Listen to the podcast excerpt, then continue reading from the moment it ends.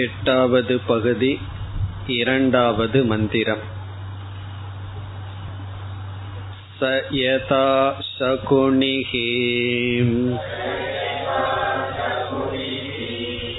सूत्रेण प्रबद्धः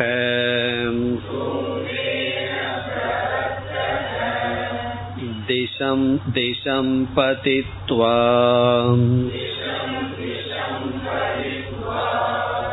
अन्यत्र आयतनम् अलब्ध्वा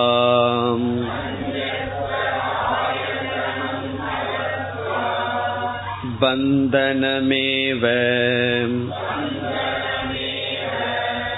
उपश्रयते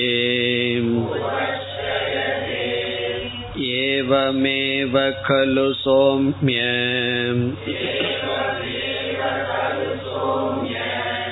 तन्मनः दिशं दिशं पतित्वा अन्यत्र आयतनम् अलब्ध्वा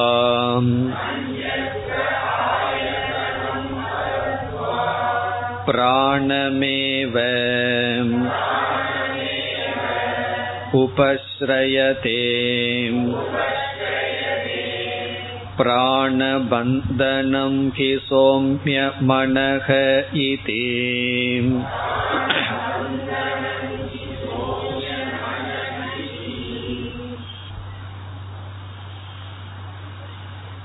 இப்பொழுது நாம் பார்த்து வருகின்ற கருத்து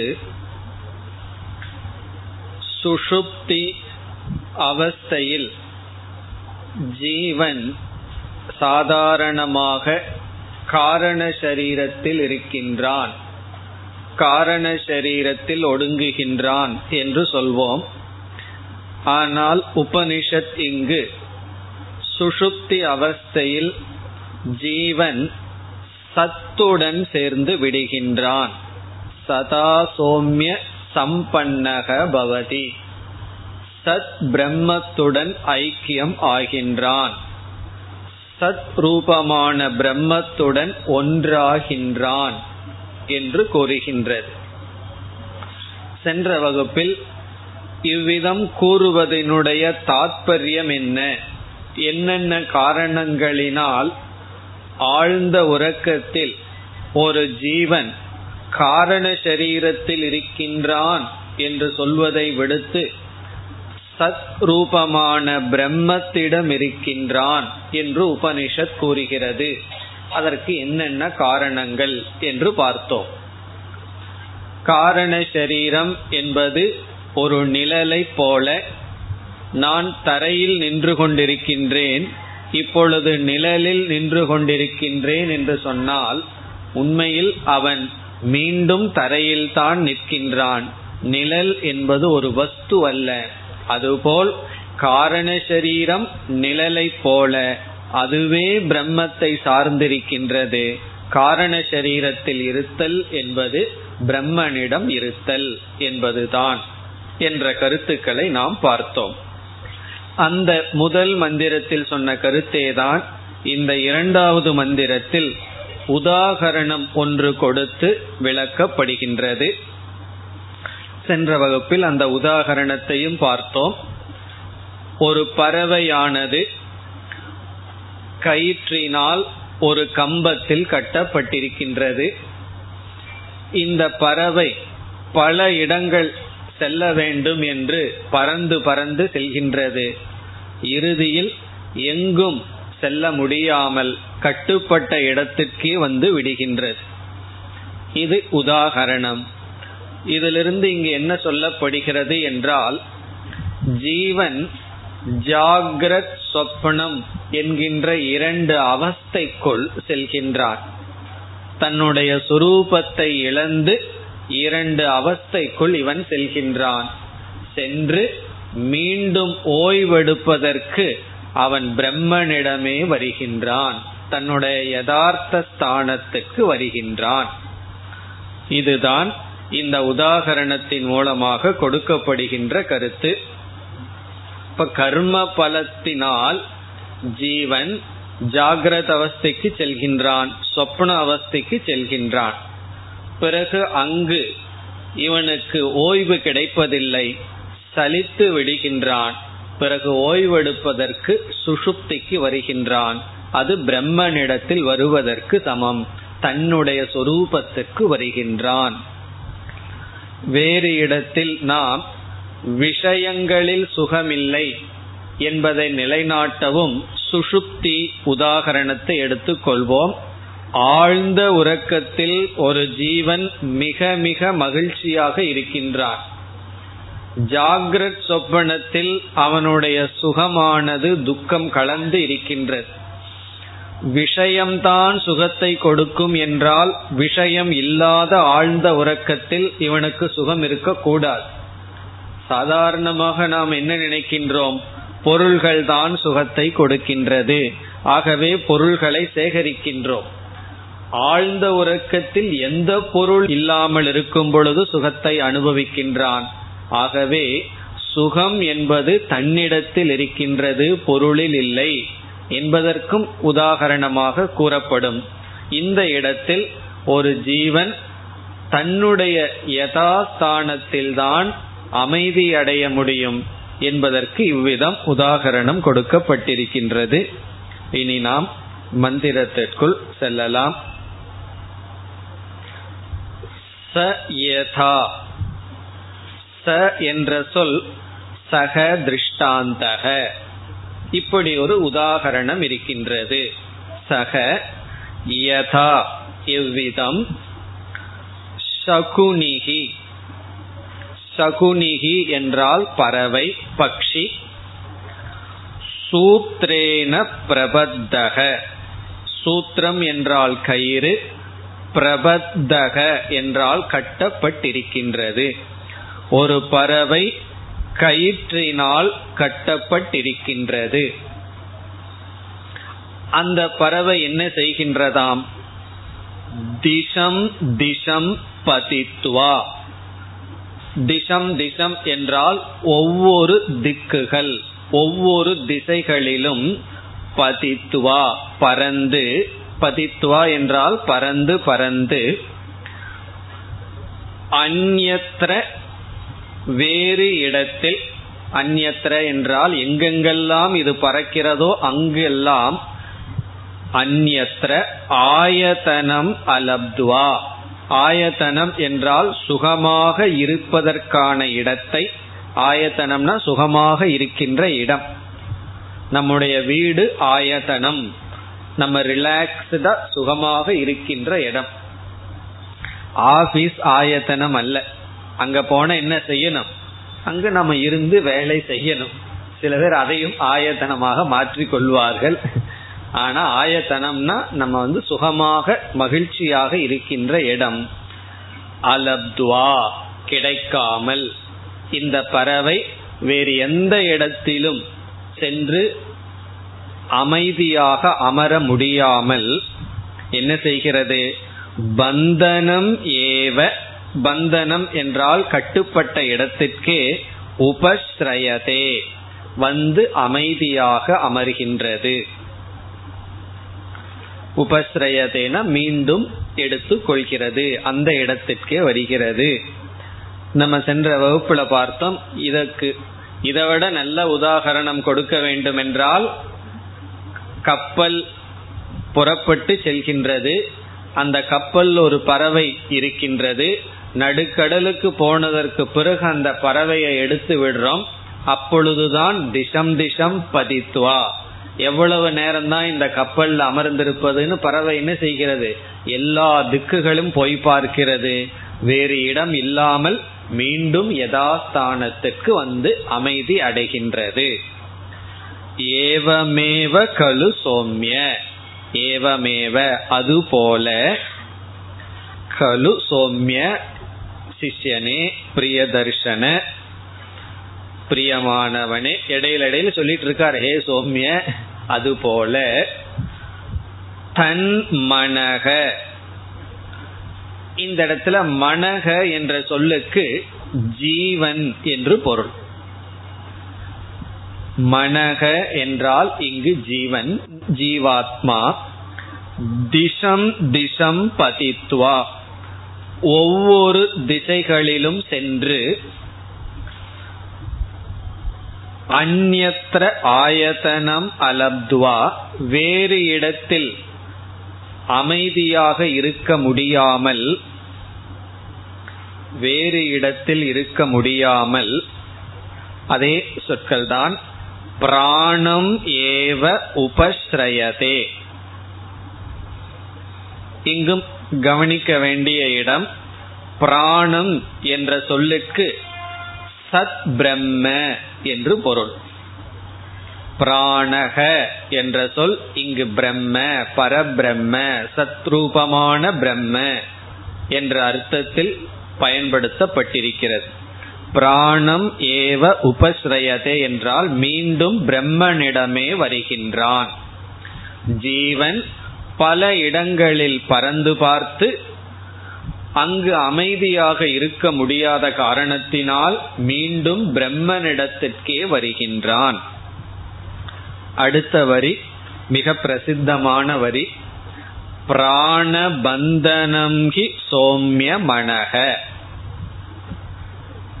பிராணபந்தனம் ஹி மனக என்பது சாஸ்திரத்துல ரொம்ப பிரசித்தியான ஒரு வார்த்தை. பிராணபந்தனம் என்ற சொல்லுக்கு பொருள் ஜீவன் பிராணக என்றால் சத் பிரம்ம மனக என்றால் ஜீவன். பிராணபந்தனம் என்றால் பிரம்மத்தை சார்ந்து இருப்பவன் ஜீவன். இங்கு பந்தனம் என்றால் ஆශ්‍රயக என்று பொருள். பிராணக என்றால் பிரம்ம சத் பிரம்ம பந்தனம் என்றால் இங்கு ஆசிரியம். ஆசிரியம்னா சார்ந்திருத்தல். மனக என்றால் ஜீவக. இதனுடைய என்ன பொருள்? ஜீவன் பிரம்மனையே முற்றிலும் சார்ந்திருக்கின்றான். மனக பிராண பந்தனம். அதாவது பிராணனுடன் கட்டுப்பட்டிருக்கின்றான். என்ற சொல்லினுடைய பொருள் பிரம்மத்துடன் கட்டுப்பட்டுள்ளான் என்றால் பிரம்மத்தை முற்றிலும் சார்ந்திருக்கின்றான். இனி இந்த வரியினுடைய தாற்பயம் என்ன என்று இப்பொழுது பார்க்கலாம். எந்த இடத்தில் ஒருவன் முற்றிலும் அமைதியாக ஆங்கிலத்தில் ரிலாக்ஸ் என்று சொல்வது? ரிலாக்ஸேஷன் ரிலாக்ஸ் என்றால் முற்றிலும் அமைதியாக ஒருவன் இருப்பானோ அது தான் சொரூபம். ஒரு சொரூபம் என்பது ஒரு சொரூபத்திற்குள் நாம் சென்றால் அங்கு நாம் முற்றிலும் அமைதியாக இருக்க முடியும். அதாவது ஒன்று தன்னுடைய சொரூபத்தில் இருக்கும் பொழுதுதான் அது முற்றிலும் அமைதியாக இருக்கும். சொரூபத்திலிருந்து வெளியே வந்து விட்டால் அது அந்த அமைதியுடன் இருக்காது. மீனை வந்து மேலே எடுத்தோம் அப்படின்னா தண்ணீர்லிருந்து எடுத்தோம் அப்படின்னா எப்படி இருக்கும். அதே மீனை தண்ணிக்குள்ள போட்டோம்னா எப்படி இருக்கும். அது அதனுடைய யதாஸ்தானத்துல இருந்தா தான் ரிலாக்ஸ்டா இருக்கும். அதே போல நம்ம காலையில எழுந்து வீட்டிலிருந்து ஆபீஸுக்கு போறோம். ஆபீஸுக்கு போயிட்டு வீட்டுக்கு வர்ற வரைக்கும் நம்ம இயற்கையாக இல்லை. வீட்டுக்கு வந்த உடனே மீண்டும் இயற்கையா நம்முடைய சுரூபத்துக்கு வர்றோம். சாதாரண உதாகரணம் அதுபோல இந்த ஜீவன் விஸ்வனாகவும் தைஜசனாகவும் இருக்கும் பொழுது தன்னுடைய சொரூபத்தை மறந்து விடுகின்றார் விஸ்வன்னா யார்? ஜாகிரத் பிரபஞ்சத்தை அனுபவிச்சுட்டு இருக்கும் பொழுதும் சொப்பன பிரபஞ்சத்தை அனுபவிக்கும் பொழுதும் தன்னுடைய யதாஸ்தானத்தில் அவன் இல்லை. அதனாலதான் தவித்து கொண்டு இருக்கின்றான். இருக்க வேண்டிய இடத்துல அவன் இல்லை. பிறகு எப்பொழுது சுஷுப்திக்கு வருகின்றானோ இந்த இடத்துல சுஷுப்தி பிராப்தி ஈக்குவல் டு பிரம்ம பிராப்தி. எப்பொழுது பிரம்மனிடம் வருகின்றானோ அப்பொழுதுதான் அவன் மீண்டும் தன்னிடத்தில் வருகின்றான் தன்னுடைய சொரூபத்துக்கு வருகின்றான். அதுதான் இங்கு சொல்லப்படுகின்ற கருத்தினுடைய சாரம். இந்த மந்திரத்தினுடைய சாரம் ஒரு ஜீவன் ஜாகிரத் சொப்பனத்தில் தன்னுடைய சொரூபத்தில் விட்டு விலகி இருக்கின்றான். பிரம்மனிடம் அவன் சுஷுப்தியில் வருகின்றான். அப்பொழுது அவன் அமைதியாக இருக்கின்றான். பிறகு பிராண பந்தனம் ஹி சோமிய மனக என்ற சொல்லில் பந்தனம்ங்கிற சொல்லுக்கு ஒரு பொருளை பார்த்தோம்.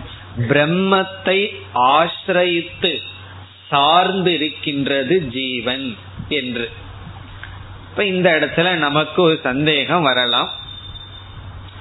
ஜீவன் பிரம்மத்தை சார்ந்திருக்கின்றான் என்றால் அப்பொழுது அத்வைதம் இருக்கா துவைதம் இருக்கின்றதா?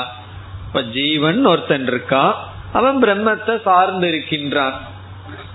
இப்போ ஒரு முதலாளியை சார்ந்து எத்தனையோ தொழிலாளிகள் இருக்கிறார்கள். அப்படித்தானே என்ற சந்தேகம் வரும் பொழுது நாம இந்த இடத்துல ஜீவகங்கிற சொல்லை இரண்டு திருஷ்டியில் பார்க்க வேண்டும். இரண்டு கோணத்துல நாம் பார்க்க வேண்டும்.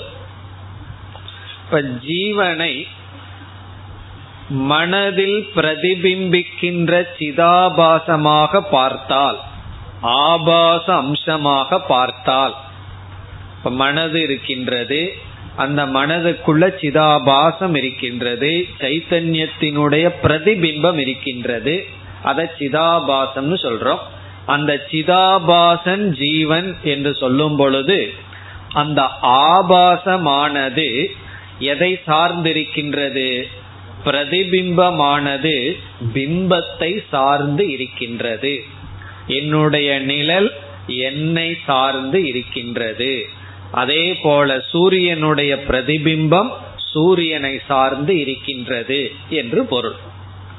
எப்பொழுது ஜீவன் என்ற சொல்லிற்கு எது பொருளாக அமைந்தால் ஜீவன் என்ற சொல்லுக்கு சிதாபாசத்தை நாம் பொருளாக கொண்டால் அப்பொழுது ஜீவன் பிரம்மத்தை சார்ந்திருக்கின்றான். பிரம்ம பிம்பம் ஜீவன் பிரதிபிம்பம். இதைத்தான் நாம் வாச்சியார்த்தக என்று சொல்கின்றோம். ஜீவனுடைய வாச்சியார்த்தத்தில் அதனுடைய உண்மை அம்சத்தை நாம் எடுத்துக்கொள்ளாமல் கவனம் கொடுக்காமல் மேலோட்டமாக நாம் புரிந்து கொண்ட அம்சத்தை மட்டும் எடுத்துக்கொண்டால் அது சம்சாரியான பிரம்மத்தை சார்ந்திருக்கின்ற ஜீவனை குறிக்கின்றது. இனி இந்த தொம்பத விசாரத்தை எல்லாம் செய்து நான் யார் அகம் ககங்கிற விசாரம் எல்லாம் செய்து என்னுடைய உண்மையான சொரூபம் மனமும் அல்ல அந்த மனதில் பிரதிபிம்பிக்கின்ற சைத்தன்யமும் அல்ல பிறகு மூல காரணமான சைத்தன்யம் என்று வரும்பொழுது பிராணபந்தனம் என்ற இடத்துக்கு பொருள் பிராணஸ்வரூபம். அந்த பிரம்மன் ஜீவன் ஜீவனுடைய லட்சியார்த்தமான சைத்தன்யம் இரண்டும் ஒன்றுதான். இப்ப லட்சியார்த்தத்தின் அடிப்படையில் அல்லது சத்திய அம்சத்தின் அடிப்படையில் பிராண பந்தனம் ஹி சோமிய மனகங்கிற இடத்துல பிராணஸ்வரூபம் மனக ஈக்குவல் டு ஜீவக. இப்ப இந்த இடத்துல நாம இரண்டு கோணத்தில் பார்க்கலாம்.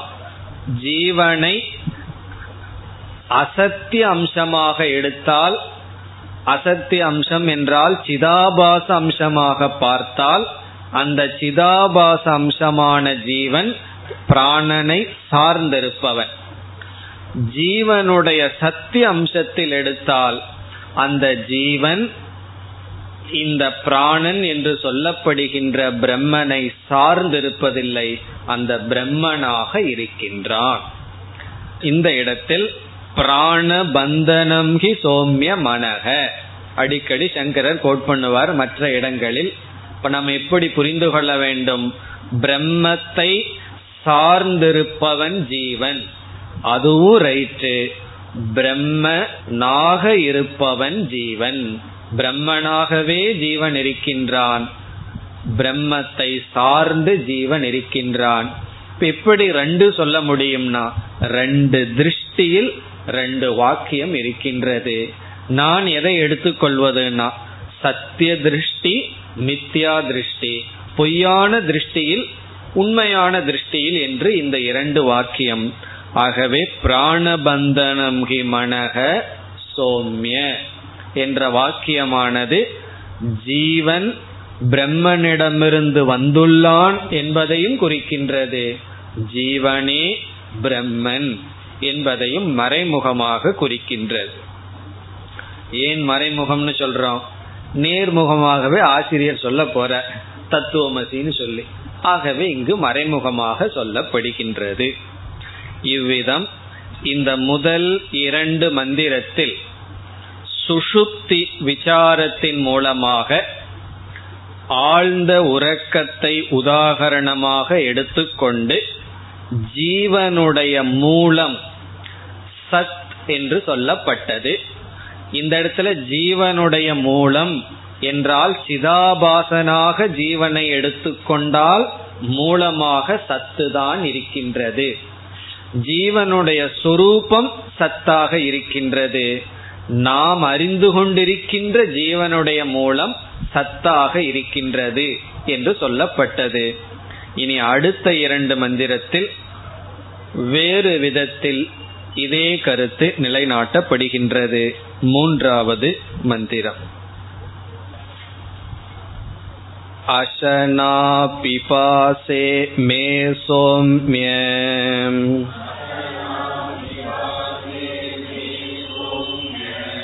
विजानीहि इति यत्र एतत्पुरुषः अशिशिषति नाम आप एव तत् अशितं नयन्ते तद्यथा गोनायः अश्वनायः पुरुषनायः इत्येवं तत् अपः आचक्षते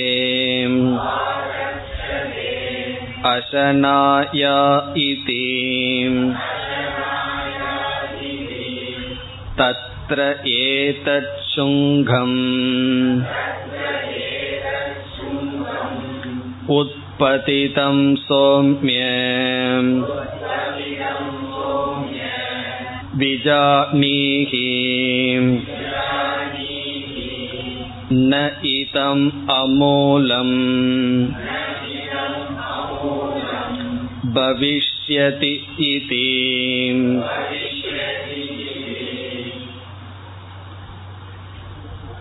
ஜீவனுடைய ஆத்மா பிரம்மஸ்வரூபம்.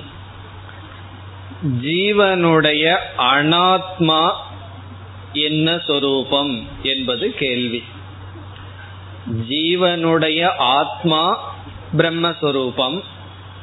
ஜீவனுடைய அனாத்மா என்ன சொரூபம் என்றால் என்ன பதில் சொல்வீர்கள்?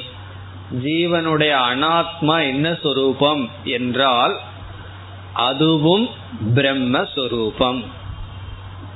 இப்ப ஜீவனுடைய ஆத்மாவும் பிரம்மஸ்வரூபம் ஜீவனுடைய அனாத்மாவும் பிரம்மஸ்வரூபம். இப்படி ஏன் சொல்ல வேண்டும் என்றால் ஜீவனுடைய ஆத்மா பிரம்மஸ்வரூபம் ஆகவே ஜீவனுடைய ஆத்மாவும் பிரம்மனும் வேறல்லன்னு அத்வைதம். ஜீவனுடைய அனாத்மா வேறு ஏதாவது சுரூபம் என்று சொல்லிவிட்டால் என்ன ஆகிவிடும் பிரம்மன் ஒன்று இருக்கு அனாத்மா என்று ஒன்று இருக்கின்றது என்ற நிலை வரும். அப்பொழுது என்ன சொல்லப்படுகிறது? இந்த அனாத்மாவுக்கும் மூலம் பிரம்மன் தான் இந்த அனாத்மா பிரம்மத்துக்கு வேறாக இருக்க முடியாது. பானையினுடைய சொரூபம் களிமண் என்று சொல்கின்றோம். இந்த நாம ரூபம் எதை சார்ந்திருக்கின்றது? அதுவும் களிமண்ணை சார்ந்திருக்கின்றது. இப்ப களிமண்ணுக்கு வேறாக ஒரு இடத்துல நாம ரூபம் வருவதில்லை. அதே போல இந்த சரீரங்களான அனாத்மாக்கள் அதுவும் பிரம்ம மூலமாக கொண்டுள்ளது. இப்ப உபனிஷத் வந்து எல்லா இடத்துக்குமே பிரம்ம மூலம் என்ற வார்த்தையை பயன்படுத்துகின்றது. அந்த பிரம்மங்கிற இடத்துல சத்துங்கிற சொல்ல பயன்படுத்தி சத் மூலம் சர்வம் சன்மூலம் என்று சொல்லப்படுகிறது. அந்த சத்தையே மூலமாக அனைத்தும் கொண்டுள்ளது என்ற கருத்தை உபனிஷத் விளக்க விரும்புகின்றது. இந்த பகுதிகளில் எல்லாம் இந்த சத்தையே முக்கியத்துவமாக கொடுத்து இந்த சத்திலிருந்து தான் அனைத்தும் வந்தது. இந்த சத்தும் இந்த சத்திலிருந்து தோன்றியதாக கூறப்படுகின்ற அனைத்தும் உண்மையில் வேறல்ல. அவைகளெல்லாம் சத்தை சார்ந்திருக்கின்றது என்றெல்லாம் சொல்லி பிறகு இந்த சத்து தான் நீ என்று சொல்ல போகின்றது. ஆகவே இந்த பகுதியில் மீண்டும் சத்து தான் அனைத்திற்கும் காரணம் அனைத்திற்கும் மூலம் என்று சொல்லப்படுகிறது. எப்படி என்றால் மூன்று பூதங்கள் இங்கு படைக்கப்பட்டுள்ளது. இங்கு என்றால் சாந்தோக்கியத்தில் மூன்று பூதங்கள் இருக்கின்றது. அவைகள் என்னென்ன? எந்த பூதங்கள் விடப்பட்டது என்றால் ஆகாசம் வாயு விடப்பட்டு தேஜக ஆபக தேஜக அப் பிருத்திவிக்கு அன்னம் என்று சொல்லப்பட்டது. இப்ப நம்ம இடத்துல இப்ப எவ்வளவு பூதம் இருக்கின்றது? நெருப்பு நீர் பிருத்திவி. இந்த மூன்று பூதங்கள் இருக்கின்றது. இந்த மூன்று பூதங்களிலும் கூட பிருத்திவி கடைசி பிருத்திவிக்கு மேல நாம் நீருக்குள் செல்ல வேண்டும். நீரை நாம் தேஜஸ் அக்னியில் ஒடுக்க வேண்டும். அக்னியை நாம் சத்தில் ஒடுக்க வேண்டும். இந்த கிரமத்தின் மூலமாகவும் ஜீவனுடைய அனாத்மாவான சரீரங்கள் பிறகு இந்த பிரபஞ்சம் இவைகளுக்கெல்லாம் சத்துதான் மூலமாக இருக்கின்றது என்று உபனிஷத் கூற விரும்புகின்றது. இப்ப இந்த பகுதியில உபனிஷத் என்ன சொல்ல விரும்புகிறது? ஒரு ஜீவனை ஆத்மா அனாத்மா என்று பிரித்து அவனுடைய அனாத்மாவான இந்த சரீரம் அதிலிருந்து விசாரத்தை ஆரம்பித்து மீண்டும் சத்துக்குள்ளேயே உபனிஷத் செல்கிறது. இப்ப இங்கு எப்படி டெவலப்மெண்ட் எப்படி செல்கிறது என்றால் இங்கு நான்கு படிகள் இருக்கின்றது. முதல் படியில் அன்னம் காரணம் ஷரீரம் காரியம். அது ஃபர்ஸ்ட் ஸ்டெப் இனிமேல் பார்க்கின்ற இரண்டு மூன்று மந்திரங்களினுடைய சாரம். அன்னம் காரணம் ஷரீரம் காரியம். அதில் நமக்கு சந்தேகம் இல்லையே அன்னம் என்றால் நாம சாப்பிடுகின்ற சாப்பாடு அன்னம். அது வந்து பிருத்திவி தத்துவத்தை குறிக்கின்றது. அது வந்து காரணம். இது காரியம்? நம்முடைய சரீரம். நம்முடைய உடல் வந்து காரியம். இது ஃபர்ஸ்ட் ஸ்டெப் பிறகு இரண்டாவது ஜலம் காரணம் அன்னம் காரியம். ஜலம் நீர் காரணம் அன்னம் காரியம்.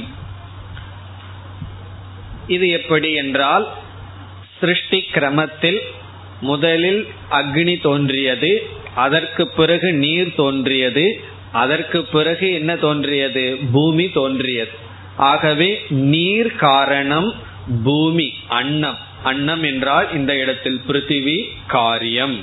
இப்ப ரெண்டாவதுக்கு என்ன வந்தோம்? பிருத்திவி காரியம் என்று சொல்லிவிட்டோம். ஸ்டேட்டஸ் இருந்தது.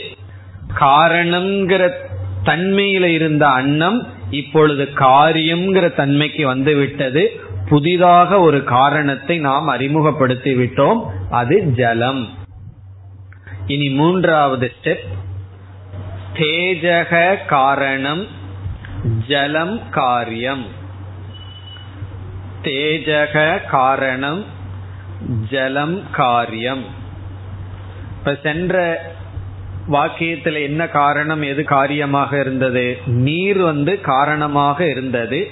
இப்பொழுது இது காரியமாகிவிட்டது தேஜஸ் தத்துவம் காரணமாக வந்து விட்டது. காரணம் என்ன? தேஜஸிலிருந்து நெருப்பிலிருந்து தான் நீர் தோன்றியுள்ளது. இனி நான்காவது. சத் மூல காரணம். சத் மூல காரணம் சத் பிரம்ம மூல காரணம் தேஜக காரியம். தேஜக என்றால் நெருப்பு காரியம். என்ன இதுக்கு மேல கிடையாதுங்கிறதுக்கு மூல காரணம்னு போட்டுறோம். சத்து காரணம் சொன்னா மீண்டும் அந்த சத்து காரியமாயி அதுக்கு வேற என்ன காரணம்னு சந்தேகம் வரக்கூடாது என்று சத் மூல காரணம் தேஜக காரியம். இந்த விதத்தில் விசாரம் நடைபெற இருக்கின்றது. இவ்விதம் செய்கின்ற விசாரத்தில் நம்முடைய சரீரத்திலிருந்து போறதுனால இந்த சரீரமும் நீக்கப்பட்டு சத்துதான் மூலம் என்று சொல்லப்படுகிறது. இதற்கு முன்னாடி ஜீவன் அம்சமும் நீக்கப்பட்டது சிதாபாசமும் நீக்கப்பட்டது. இந்த சிதாபாசம் எங்க வருகிறது? நம்முடைய உடல் மனம் அதுலதான் ரிஃப்ளெக்ட் ஆகுது. அந்த மீடியமும் நீக்கப்படுகிறது. அப்பொழுதுதான் தொன்பத விசாரம் எல்லாம் பூர்த்தியாகும். ஏன்னா ஜீவன் சொல்லும் போது சரீரம் அந்த சரீரத்துல பிரதிபிம்பிக்கின்ற சூக்ம சரீரத்துல பிரதிபிம்பிக்கின்ற சிதாபாசம் இதெல்லாம் நீக்கப்பட்டு சுத்தமான ஜீவன் வைக்கும் பொழுதுதான் பிறகு அந்த சத்தோடு ஐக்கியம் செய்ய முடியும். ஆகவே ஜீவனுடைய அனாத்மாவுக்கும் மூலம் சத் என்று இங்கு நிலைநாட்டப்படுகிறது. இவ்விதம் செய்யும் பொழுது மீண்டும் பிரபஞ்சம் சேர்த்து கொள்ளப்படுகிறது. என்ன இந்த சரீரம்னு சொல்லும் பொழுது மீண்டும் இந்த உலகம் அனைத்தும் சேர்த்து கொள்ளப்பட்டு இவைகள் அனைத்துக்கும் ஆதாரம் மூலம் சத் பிரம்ம.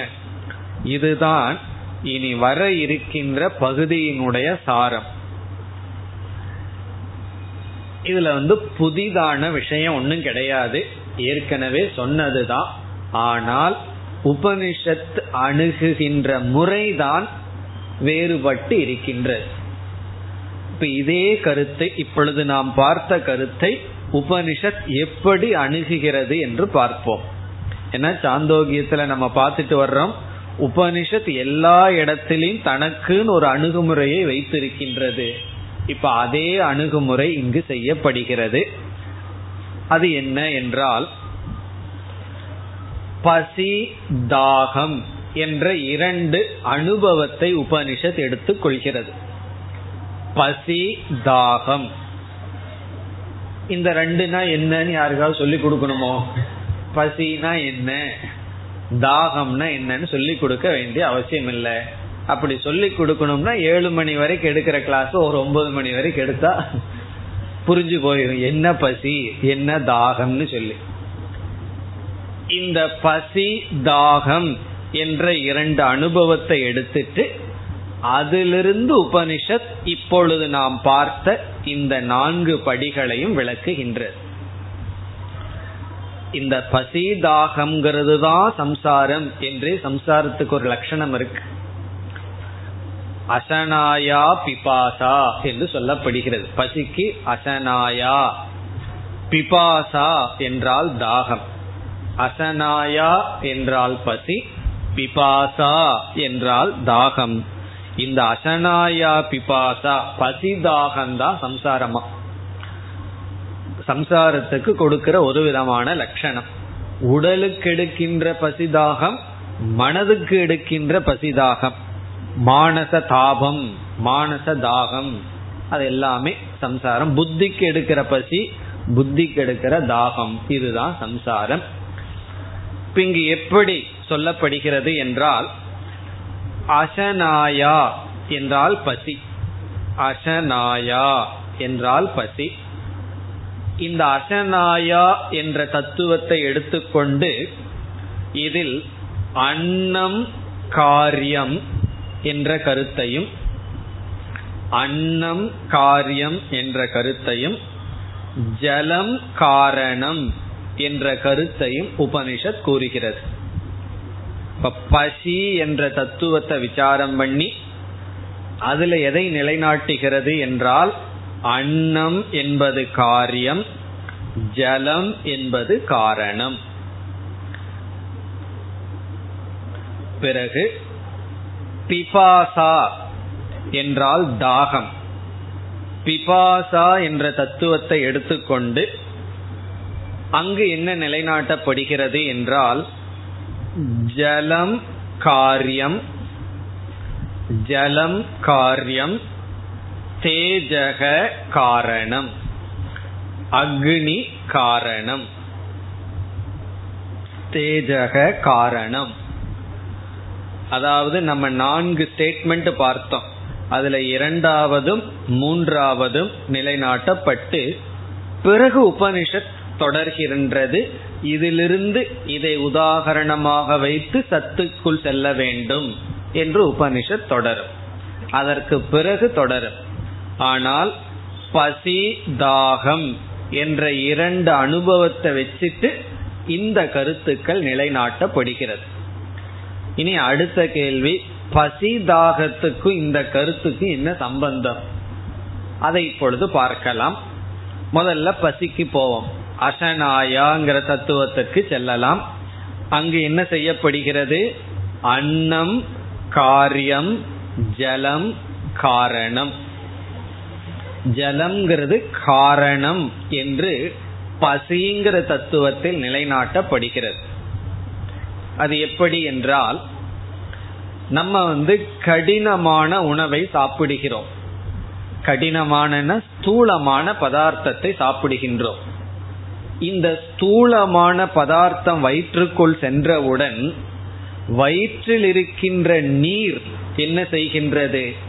அந்த கடினமான பதார்த்தத்தை நீராக மாற்றி விடுகின்றது. அதாவது வயிற்றில் இருக்கிற நீர் தத்துவம் ஜல தத்துவம் தான் என்ன செய்கின்றது? ஸ்தூலமான பதார்த்தத்தையே தான் விழுங்கி விடுகின்றது. திரவமாக மாற்றி விடுகிறது. ரத்தமா மாத்துது அப்படியே மாற்றி விடுகிறது. வயிற்றுக்குள்ள போகும்போது ஸ்தூலமா இருக்கும். கொஞ்ச நேரம் கழிச்சு வயிற்று அறுத்து பார்த்தா அதெல்லாம் ஸ்தூலமா இருக்காது. நீராக தண்ணீராக மாற்றி விடுகிறது. அப்ப இந்த ஜலம் என்ன செய்கின்றது? ஸ்தூலமான பதார்த்தத்தை திரவமாக மாற்றி உடலுக்குள் எங்கெங்க எதை அனுப்பணுமோ அங்கெல்லாம் அனுப்பி வைக்கின்றது அப்பொழுது இந்த நீர் தத்துவம் எப்பொழுது வயிற்றில் இருக்கின்ற ஸ்தூல பதார்த்தத்தை தன்மயமாக்கிக் கொள்கிறதோ அப்பொழுதுதான் பசி ஏற்படுகின்றது. அப்ப பசி எப்ப வருதுன்னா தண்ணீர் தத்துவம் தன்னுடைய காரியத்தை செஞ்ச உடனே பசி வருது. நம்ம சாப்பிட்ற உணவு உள்ள போகுது. தண்ணீரே இல்லைன்னு வச்சுக்குவோமே. வயிற்றுல நீரே சுரக்கல அப்படின்னா அந்த ஜட பதார்த்தம் அப்படியே இருக்கும். அது மாறவே மாறாது. ஆனா வயிற்றில் இருக்கிற நீர் தத்துவமானது அதுல அமிலமெல்லாம் இருக்கு. அந்த நீர் தத்துவம் அது திரவமாக மாற்றி விடுகிறது. பிறகு உடலுக்குள் அனுப்புகின்றது. ஆகவே இந்த நீர் காரண ரூபமாக இருக்கின்ற நீர்தான் காரியமாக இருக்கின்ற அன்னத்தை விழுங்க முடியும். என்னைக்குமே காரணம் தான் காரியத்தை விழுங்கும். காரியம் போய் காரணத்தை விழுங்காது. அதாவது காரணத்தை எடுத்துக்கொள்ளாது தன்மயமாக்காது. ஆகவே பசி வருவதற்கு காரணம் என்னன்னா தண்ணீர். அதனாலதான் ஒழுங்கா தண்ணீர் குடிக்கணும்னு ரெண்டு மூணு வகுப்புக்கு முன்னாடியே பார்த்தோம். ஒழுங்கா தண்ணீர் குடிச்சாவே வராத பசி எல்லாம் வந்துடும் தண்ணீரே குடிக்காம இருந்தா என்ன ஆகுனா ஒழுங்கா பசிக்காது. இப்ப தண்ணீர் குடிச்சோம் அப்படின்னா இந்த தண்ணீர் வயிற்றை தூய்மைப்படுத்தி திருடமான ஸ்தூலமான பதார்த்தத்தை நீராக மாற்றி அதனால என்ன ஏற்படுகிறது? அசனாயா பசியானது ஏற்படுகின்றது. இவ்வளவுதான். இந்த அடிப்படையில் உபனிஷத் என்ன சொல்கின்றது? ஜலம் காரணம் பிறகு காரியம் அன்னம். இனி அடுத்ததுக்கு போவோம். பிபாசா. பிபாசா என்றால் தாகம். இந்த தாகம் ஏன் வருகிறது என்றால் வயிற்றில் இருக்கின்ற நீரை அக்னி தத்துவமானது என்ன செய்கின்றது? அதை வந்து எவாப்ரேட் பண்ணிடுது உடம்பில் இருக்கின்ற நீரை எப்பொழுது தாகம் வரும்னா வயிற்றுல நீர் இல்லாத பொழுதுதான் தாகம் வரும். அந்த தாகத்துக்கு காரணம் என்னன்னா உஷ்ணம். ஏர் கண்டிஷன் ரூம்லயே உட்கார்ந்துட்டு இருந்தா தாகமே வராது. கொஞ்சம் வெளியே அலைஞ்சோம் அப்படின்னம்னா என்ன ஆகின்றது? தேஜஸ் தத்துவமானது நீரை காய வைத்து விடுகின்றது. அப்பொழுது என்ன ஆகின்றது? தாகம் வருகின்றது. ஆகவே ஜலம் காரியம் தேஜக காரணம். இப்ப தேஜஸ் தத்துவமானது காரணம். காரணம் என்ன? தேஜஸ் தத்துவமானது ஜலத்தை எடுத்து கொள்கின்றது. ஜலத்தை உண்டு விடுகின்றது. காரணம் காரியத்தை தன்னுள் எடுத்து கொள்கிறது. நெருப்பு நீரை வற்ற வைத்து தாகத்தை உருவாக்குகின்றது. ஜலம் உணவை ஜீரணித்து பசியை உண்டாக்குகின்றது. இதனுடைய சாரம் என்னன்னா ஜலம் பசியை தோற்றுவிக்கின்றது. நெருப்பு தத்துவம் தாகத்தை தோற்று வைக்கிறது இதுதான் சாரம். ஜலமானது பசியை உண்டாக்குகின்றது. நெருப்பானது தாகத்தை உண்டாக்குகின்றது. இப்ப இந்த ரெண்டு அனுபவத்தை வைத்துக்கொண்டு உபனிஷத் என்ன சொல்கின்றது? அசனாயா பிபாசா என்ற தத்துவத்தை அறிமுகப்படுத்தி ஜலம் காரணம் அடுத்த ஸ்டேஜில் வந்து தேஜக காரணம். அந்த இடத்துல ஜலம் காரியம் என்ற தத்துவத்தை குறிக்கின்றது. இப்ப இந்த இடத்திலும் அசனாயா என்ற சொல்லுக்கு இலக்கணப்படி ஒரு லட்சணம் இருக்கும். உபனிஷத் அவைகளையெல்லாம் விட்டு விட்டு தானே ஒரு லட்சணத்தை எடுத்துக்கொள்கின்றது. அது என்ன லட்சணத்தை எடுத்துக்கொள்கிறது என்பதையெல்லாம் நாம் மந்திரத்திற்குள் சென்று இப்பொழுது பார்க்கலாம். இனி மூன்றாவது மந்திரத்திற்குள் செல்கின்றோம். அசனா பிபாசே மே சோம்ய விஜானீகி இதி. மே என்றால் என்னிடத்திலிருந்து மே சோம்ய விஜானீகி. இந்த கருத்தை தெரிந்து கொள். இந்த தத்துவத்தை இப்பொழுது என்னிடத்திலிருந்து தெரிந்து கொள்வாயாக. ஸ்வேதகேதுவிடம் தன்னுடைய தந்தையான குரு சொல்கின்றார் என்னிடத்திலிருந்து விஜானீகி என்றால் நீ அறிந்து கொள்வாயாக. இந்த இரண்டு தத்துவம். என்ன? அசனா பிபாசே. இந்த இடத்திலே உபனிஷத் யா என்ற சொல்லை விட்டு விடுகிறது. அசனாயா பிபாசே என்றுதான் கூறியிருக்க வேண்டும். அந்த யாங்கிறத உபனிஷத்து விட்டுட்டு அசனா பிபாசே. பசியா இருக்கும்போது ஏதாவது விட்டுருவோம் இல்லையா? அப்படி அந்த பசியில உபனிஷத் விட்டுடுது. அசனாயா பிபாசே. அசனாயா என்ற தத்துவத்தையும் பிபாசா என்ற தத்துவத்தையும் என்னிடமிருந்து தெரிந்து கொள். பிறகு அந்த ரெண்டு தத்துவத்தையும் உபனிஷத் இப்பொழுது கூறுகின்றது. அதுல வந்து பிபாசா பிறகு வரும் இனி அசனாயா பசி தத்துவத்திற்கு வருகின்றோம். எத்திர ஏதத் புருஷக அசிசிஷதி நாம. எத்திர என்றால் எதா? எப்பொழுது? எப்பொழுது? ஏதத்ங்கிறத பிறகு பார்ப்போம். புருஷக அசிசிஷதி புருஷக என்றால் மனிதன். எப்பொழுது? ஒரு ஜீவன். இந்த இடத்துல ஒரு ஜீவன். அசிசிஷதி அசிசிஷதி என்றால் சாப்பிட விரும்புகின்றானோ? அசித்தும் இச்சதி அசிசிஷதி இதெல்லாம் சமஸ்கிருதத்துல பியூட்டி அசிசிஷதினா அதை செய்ய விரும்புகின்றான். அசிதும் இச்சதி. அதாவது உன்னை செய்ய விரும்புவவனை இப்படி சமஸ்கிருதத்துல சொல்ல முடியும். அசிசிஷதி ஜிகமிஷதி என்றால் செல்ல விரும்புபவன். கந்தும் இச்சதி ஜிகமிஷதி. அதே போல அசிசிசதினா அசிதும் இச்சதி சாப்பிட விரும்புகின்றான். இப்ப உபனிஷத் என்ன சொல்லுது? யாருக்கு பசி இருக்கோ அவனுக்கு தற்காலிகமா அந்த பேரே வந்துருதான். இல்ல சாப்பிடுற விரும்புபவன் அப்படி. யாரெல்லாம் சாப்பிடலையோ அவங்க எல்லாம் பந்திக்கு வாங்கன்னு கல்யாண மண்டபத்துல சொல்லுவாங்க தெரியுமோ? அப்படி யாரு பசியா இருக்காங்களோ அவங்களுக்கு ஒரு பேர் வந்தாச்சு. என்ன பேர்னா? சாப்பிட விரும்புபவன். இப்ப அவனுக்கு ஒரு நாம. அசிசிசதி நாம. தற்காலிகமான பேர் அவனுக்கு வந்தாச்சு. நாமன்னா அவனுக்கு அந்த இடத்துல அப்படி அழைக்கப்படுகின்றான். இந்த ஏதத்துங்கிற வார்த்தை எடுத்து இங்க போட்டுக்கணும். ஏதத் நாம. இந்த பேர் அவனுக்கு வந்துள்ளது. எந்த பேர்னா?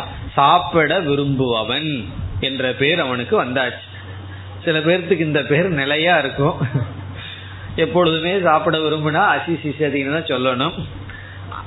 ஆனால் எப்பொழுது சாப்பிட விரும்புவோம் உபனிஷத் சொல்கிறது எப்பொழுது இவனுக்கு இந்த பேர் வரும் என்றால் ஏற்கனவே இவன் சாப்பிட்டத இந்த தண்ணீர் போய் அதையெல்லாம் நீக்கின பொழுதுதான் இவனுக்கு இந்த பெயர் வருகிறது. அதுதான் சொல்லப்படுகிறது. ஆபக ஏவ தத் அசிதம் நயந்தே.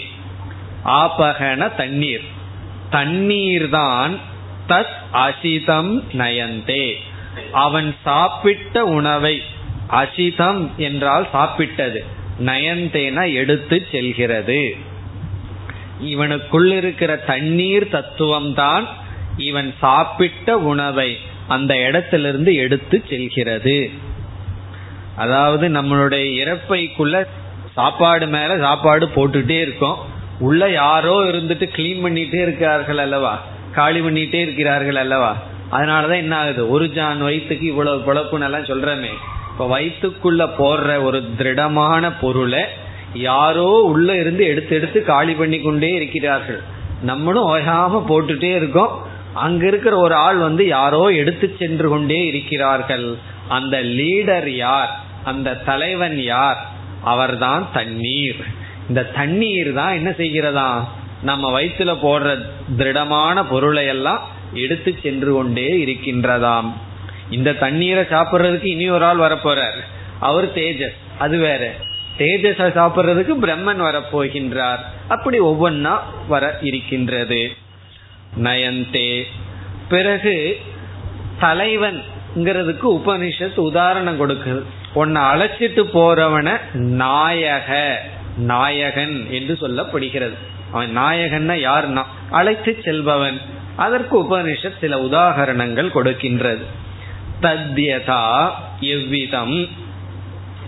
கோநாயக கோநாயகன பசுவை அழைத்து செல்பவன். காம் நயந்தி. இது கோநாயக காம் நயந்தின பசுவை வந்து கூட்டிட்டு போறவன். பசுவை அழைத்து செல்பவன். அஸ்வநாயக. குதிரைகளை அழைத்து செல்பவன். குதிரைகளை லீடு பண்றவன். புருஷ நாயக ராஜா அல்லது சேனாதிபதி. சங்கரர் சொல்ற ராஜாவோ அல்லது சேனாதிபதியோ. புருஷ நாயக இவர்களெல்லாம் யாருன்னா? மற்றவர்களை அழைத்து செல்பவர்கள். அதுபோல இந்த தண்ணீர் தான் உணவை அழைத்து செல்கிறது. இத்தேவம் இது போல தத் அபக ஆச்சக்ஷதே இந்த தண்ணீர் தான் தண்ணீரை இவ்விதம் நாம் கூறுகின்றோம். ஆச்சக்ஷதேன அழைக்கப்படுகிறது. இந்த தண்ணீரை இவ்விதம் அழைக்கப்படுகின்றது. இந்த தண்ணீருக்கு என்ன பேரா இப்பொழுது? அசனாயா இதி. அசனாயா என்று இந்த தண்ணீரையே நாம் அழைக்கின்றோம். இந்த இடத்துல உபனிஷத் என்ன செய்து விடுகிறது? அசனாயா என்ற சொல்லுக்கு பொருள் அசிதும் இச்சா. அதான் அதனுடைய சரியான இலக்கணப்படி லட்சணம். அசிதும் என்றால் சாப்பிட இச்சா என்றால் விருப்பம்.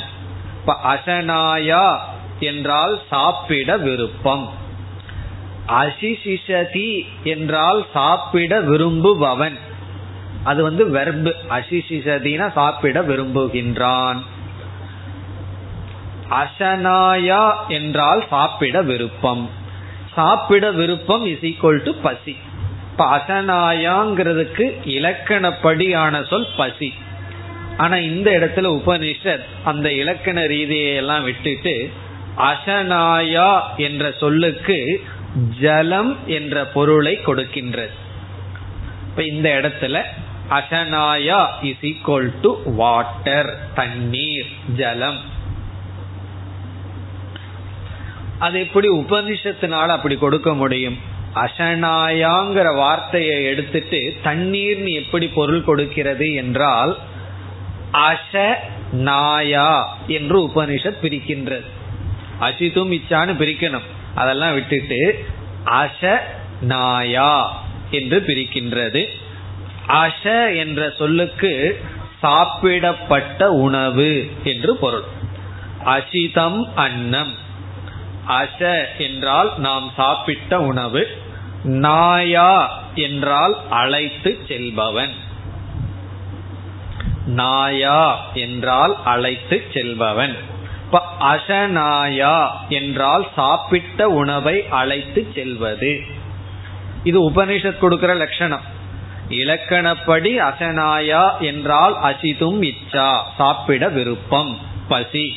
ஆனா உபனிஷத் கொடுக்கிற லட்சணம் அச நாயா என்றால் நாயகங்கிற அர்த்தத்துல.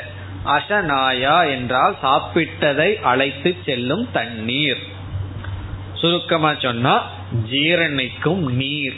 நம்ம உடம்புல ஜீர்ணம் சக்தி செய்கின்ற தண்ணீர். இப்ப அசனாயா என்று சொல்லப்படுகிறது. இதெல்லாம் எதற்கு சொல்லப்படுகிறது? இனி உபனிஷத் கடைசியில் வருகின்றது. தத்ர ஏதத் சுங்கம் உற்பதிதம் தத்ர இந்த இடத்தில் அப்பொழுது ஏதத் சுங்கம். சுங்கம் என்ற சொல்லுக்கு பொருள் காரியம். இந்த இடத்தில் சரீரம். சுங்கம் சொன்னா காரியம் அர்த்தம். இந்த இடத்தில் சரீரம். உற்பதிதம் என்றால் தோன்றியுள்ளது.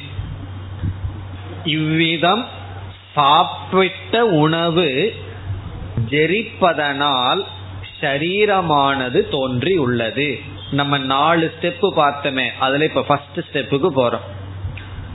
அன்னம் காரணம் சரீரம் காரியம். ஏன்னா அன்னமானது காரணமா இருந்து அன்னத்தை சாப்பிட்டதுனாலதான் இந்த உடலானது உற்பத்தி ஆனது. அன்னம் உற்பதிதம் சோம்ய. ஏ சோம்ய உடலானது உற்பத்தி ஆகி உள்ளது. விஜானீகி என்று தெரிந்துகொள். இப்ப இந்த வரி நம்ம பார்த்த அந்த நான்கு ஸ்டெப்ல முதல் வரிக்கு வந்துடலாம். முதல் வரியில வந்த அன்னம் காரணம் சரீரம் காரியம். ரெண்டாவது வரியில ஜலம் காரணம் அன்னம் காரியம். இந்த கருத்து தான் அசனாயாங்கிற தத்துவத்துல நிலைநாட்டப்பட்டு பிறகு மீண்டும் உபனிஷத் அதற்கு முன் உள்ளபடிக்கு சென்று என்ன சொல்கிறது? இந்த சரீரமானது இவ்விதம் நடைபெறுவதனால் தோன்றி உள்ளது. எவ்விதம் நடைபெறுவதனால்? அன்னம் உள்ளே செல்வதனால் தோன்றி உள்ளது. உடனே அடுத்த ஸ்டெப்பை ஏற்கனவே உபநிஷத் சொல்லியாச்சு. இந்த அன்னத்தை சாப்பிடுவது தண்ணீர் என்று சொல்லியாச்சு. பிறகு கடைசியில உபனிஷத் ஒரு முக்கியமான நியமத்தை கூறுகின்றது. என்ன நியமம்? ந இதம் அமூலம் பவிஷ்யதி இதி. இதம் என்றால் இந்த ஷரீரம். இதம் இது சரீரம் மட்டுமல்ல எதை வேணாலும் எடுத்துக்கொள்ளலாம். எதுவாகினாலும் அமூலம் ந பவிஷ்யதி. காரணமில்லாமல் இருக்காது. அமூலம் என்றால் காரணமின்றி. ந பவிஷ்யதி இருக்காது. இது வந்து ஒரு ஸ்ட்ராங் ஸ்டேட்மெண்ட் என்னன்னா எதுவுமே காரணம் இல்லாமல் இருக்காது. சூன்யவாதிகள் என்ன சொல்றான்? சூன்யம் அப்படிங்கிறான் எல்லாத்துக்கும் என்ன மூலம்னா ஒன்னு இல்லைங்கிறது மூலம். உபனிஷத் அதை நிராகரிக்கின்றது. அமூலம் ந பவிஷ்யதி. மூலம் இல்லாமல் காரணம் இல்லாமல் எதுவும் இருக்காது. அப்படி ஒன்று இருக்குன்னு சொன்னா அத பிரம்மன்னு தான் சொல்லணும். அது பிரம்மன் தான் காரணம் இல்லாமல் இருக்கின்றது. காரணம் என்ன? அது அதுவாகவே இருக்கின்ற அதை தவிர வேற ஒன்றும் இல்லை காரியம் என்று ஒன்று இருந்தால் அதற்கு மூலம் இருந்தாக வேண்டும். தோன்றியுள்ளது என்று இருந்தால் அதற்கு மூலம் ஒன்று இருந்தாக வேண்டும். இப்ப இந்த சரீரம் அமூலமாக இருக்காது காரணம் இல்லாமல் இருக்காது. இனி அடுத்ததுல உபனிஷத் என்ன செய்ய போகின்றதுன்னா படிப்படியாக சென்று சத்து தான் மூலம் என்று காட்டப் போகிறது. இப்ப இந்த விசாரத்தை முடிச்ச உடனே நமக்கு தத்துவமசி என்ற மகா வாக்கியம் வர இருக்கின்றது. அடுத்த வகுப்பில் தொடரலாம். ஓம் போர் நமத போர்